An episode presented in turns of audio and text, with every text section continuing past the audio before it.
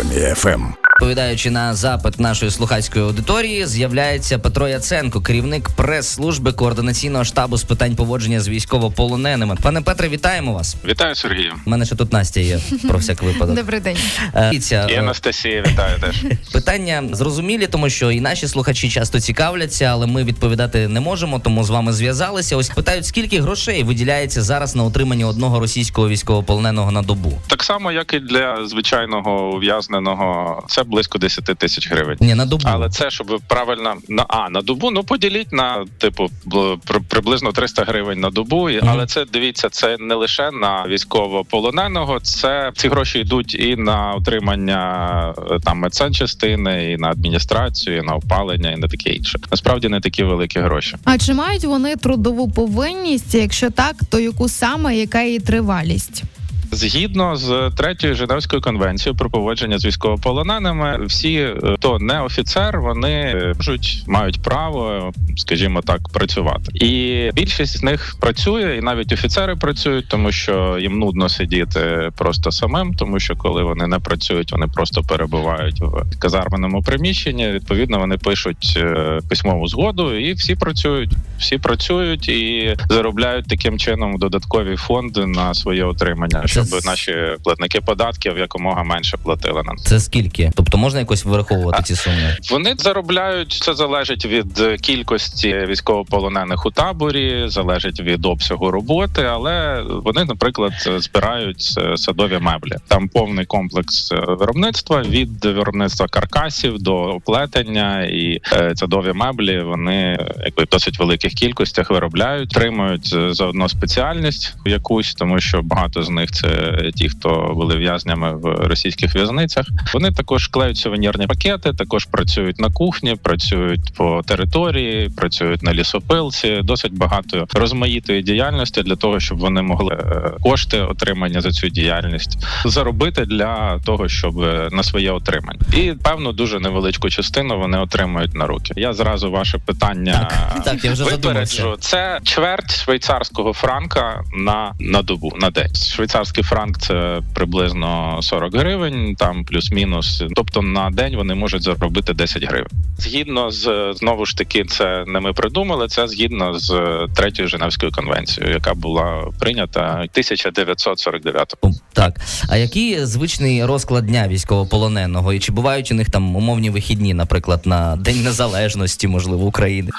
Шість е, днів на тиждень вони працюють. Неділя вихідний, тобто там в день вони працюють 8 годин. Є в них так само. Ну тобто, в шостій підйом, гімн України, шикування, процедури, там гігієнічні сніданок. Після цього розвід на роботу і працюють. Після цього починається наступний етап. Це обід. Раніше, коли інтенсивніше Росія погоджувалась на обміни, то обід був для одної зміни. Тепер це кілька змін, і потім в них має є трошки ввечері в них вільний час. А неділя це вихідний, і вони в неділю можуть, наприклад, є на території церква ну, греко-католицька, але вони ходять туди і моляться. Приходить священик. Для мусульман є окрема кімната для моління. Все за правилами вікна на схід. Тобто там є мусульмани, які теж можуть задовольнити свої релігійні потреби. Тобто є місце для спорту, спортивний майданчик, є різні там шахи. Вони можуть телевізор дивитися, українські канали. Звісно, є бібліотека. Тобто їхнє дозвілля воно досить добре забезпечене. І тому що регламентоване, я так розумію, так, все таки тими самими конвенціями міжнародними. Так, це все регламентоване дуже чітко, і ми, як європейська держава, ми цього дотримаємося. Але наша мета це не створити найкращі умови для полонених росіян. Е, Наша мета це отримати в обмін на них. Наших захисників, тому ми підписали, ми дотримуємося. Ми постійно показуємо, що дивіться, ми дотримуємося всіх міжнародних домовленостей, е, всіх наших зобов'язань. І міжнародний комітет Червоного Христа туди має доступ. І це не е, просто один день. Вони приїхали, подивились, поїхали. Так вони приїжджають і там п'ять днів робочий тиждень. Вони кожного дня відвідують е, це місце і перевіряють, чи все гаразд. Тому це не показуха, це справді так працює. Але знову ж таки, наша мета наголошу ще раз: це повернення наших, які знаходяться в значно гірших умовах. На жаль. А як часто військовополонений має право спілкувати з рідними? Як взагалі відбувається таке спілкування? Ну тобто маємо на увазі там аудіо, воно чи відео, чи воно під наглядом, або щось вони там не розказали зайвого. Обов'язково під наглядом, обов'язково це все аудіоспілкування. Взагалі, в Женевській конвенції йдеться про листування, тому що ми розуміємо, що це середина минулого століття, і такого поняття, як IP-телефонія, не було. Взагалі, ці листи мають передаватися через Червоний Хрест, через Женеву. Відповідно, кожен такий лист він іде досить тривалий час. І звісно, за він проходить цензуру, і не зрозуміло в якому стані насправді знаходиться військовополонений, і завжди краще мати спілкування безпосередньо. Тому в 22-му році Україна ініціативно запровадила для е, росіян можливість телефонувати IP-телефонія до своїх рідних. Для чого нам це потрібно? Для того, щоб, по-перше, росіяни могли повідомляти своїм рідним, що вони в полоні. По-друге, вони е, кажуть, в них є там кожного свій рахунок, і їхні родичі можуть переказувати їм певні кошти для того, щоб вони могли купити товари в крамниці, можуть отримувати посилки. Тобто вони можуть спілкуватися своїми рідними, і рідні відповідно знають, що вони в полоні, тому що не всі не можуть отримати офіційну інформацію від російських державних органів, офіційних органів. А Е, як часто і... можна спілкуватися? Як часто? Зараз да зараз дійде. Відповідно, вони е, вимагають від своїх повернення цих е, російських військовослужбовців полонених. А для нас це потрібно, тому що ми маємо повернути своїх. Наскільки часто це залежить від завантаженості місць утримання? Якщо в місці утримання менше відбулось кілька обмінів, менше значить військовополонених, тоді це можливо там раз на тиждень, раз на два тижні. Коли більше, відповідно, така можливість надається раз на місяць, але це приблизно раз на місяць. Кожен військовополонений може 5 хвилин поговорити, якщо це більша завантаженість. Якщо менше, то це трошки довше може поговорити. Насправді, якби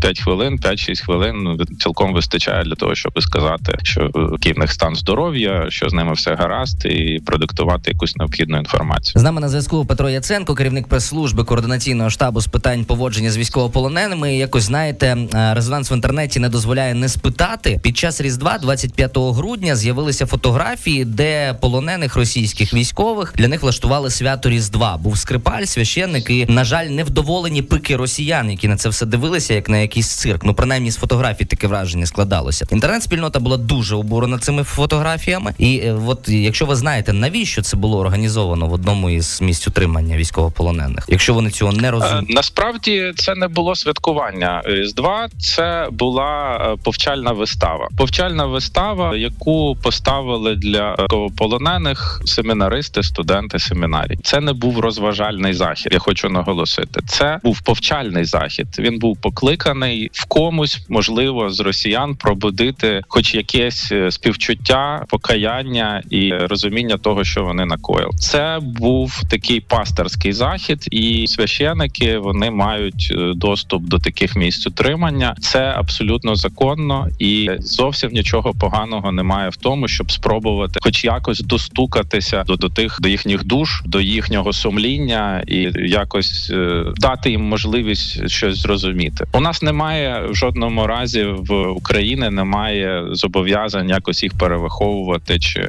наставляти на, на шлях істини, але є певні християнські традиції, і звісно, ми надаємо можливість, скажімо, тим людям, які хочуть спробувати до них щось донести, пробувати це зробити. Насправді- Це аж ніяк не святкування. Насправді добре, що ви це пояснили, тому що ми формуємо свої питання з огляду на те, що хочуть знати наші слухачі, і нам пишуть. А ось наскільки активно росіяни зараз здаються в полон в порівнянні з попередніми періодами війни, і як часто це відбувається там не з порожніми руками, а з трофеями. Зараз, незважаючи на те, що територіальні просування досить незначні, але кількість полонених вона стабільна. Вона все одно в полонені прибувають, тому що для того, щоб утримати свої позиції, Росія кидає дуже багато цього артилерійського м'яса, широко відомого. В основному це колишні засуджені, в основному це такий е, прошарок досить незаможних людей з регіонів, і так вони потрапляють до нас в полон, продовжують потрапляти. І я не готовий зараз сказати статистично скільки саме, але фактично цей потік він не зменшується. І через це власне і на початку грудня запровадили вже мін'юст. Власне відкрив е, другий табір для полонених, тому що ці люди прибувають і їх треба десь утримувати. Ну а загалом росіяни ще часто саботують обмін е, полоненими, звинувачуючи саме в цьому Україну. А от е, з, з вашої практики, чи розуміє світова громадськість, що саботаж відбувається саме з боку Росії? Ми власне про це говоримо і доводимо, що з нашого боку нічого не змінилося. Ну, власне, саботаж е, припинився, тому що ми бачимо, що відбувся обмін, такий довгоочікуваний. 230 наших захисників. Найбільший, тому що попередній найбільший це був обмін 215 у 22 вересня 22 року. Зараз 230 повернулося, з них шестеро цивільні, і це дуже показово. І ми сподіваємося, що тобто перемовини тривають. Ми сподіваємося, що е, у нас будуть хороші новини. Тобто цей довгий тривалий період, який був з початку серпня минулого року, 23-го, коли не було жодних офіційних обмінів. Цей період маю надію завершився, і нам треба родинам треба готуватись до повернення своїх. Це важливо. І наостанок розкажіть, будь ласка, про нову ініціативу Хочу знайти. Це проект так само гуманітарний. Так само він покликаний е, збільшити кількість обмінів. Все, що координаційний штаб під керівництвом Кирила Олексійовича Буданова робить, це все спрямоване на те, щоб якомога швидше, якомога більше повернути е, наших захисниць захисників додому. Цей проект хочу знайти для росіян, для російських родин. Вони можуть зв'язатися з чат-ботом і отримати інформацію, чи їхній е, військовослужбовець знаходиться у полоні, чи яка інформація в нас є. Відповідно, вони з цією інформацією можуть піти до своїх офіційних органів і вимагати його повернення. Абсолютно гуманітарний проект. Цей проект власне роблений для того, щоб дізнатися, дозволити росіянам дізнатися про їхніх рідних та близьких інформацію, про яких не надають їхні офіційні органи. Дякуємо величезне. З нами на зв'язку був Петро Яценко, керівник прес-служби координаційного штабу з питань поводження з військовополоненими, який повідомив, що ми є вельми демократичною країною. Як не крутим, Україна це Європа, і дотримуємося абсолютно усіх міжнародних актів законодавства, і зокрема конвенції е, з питань утримання військовополонених. Армія ФМ.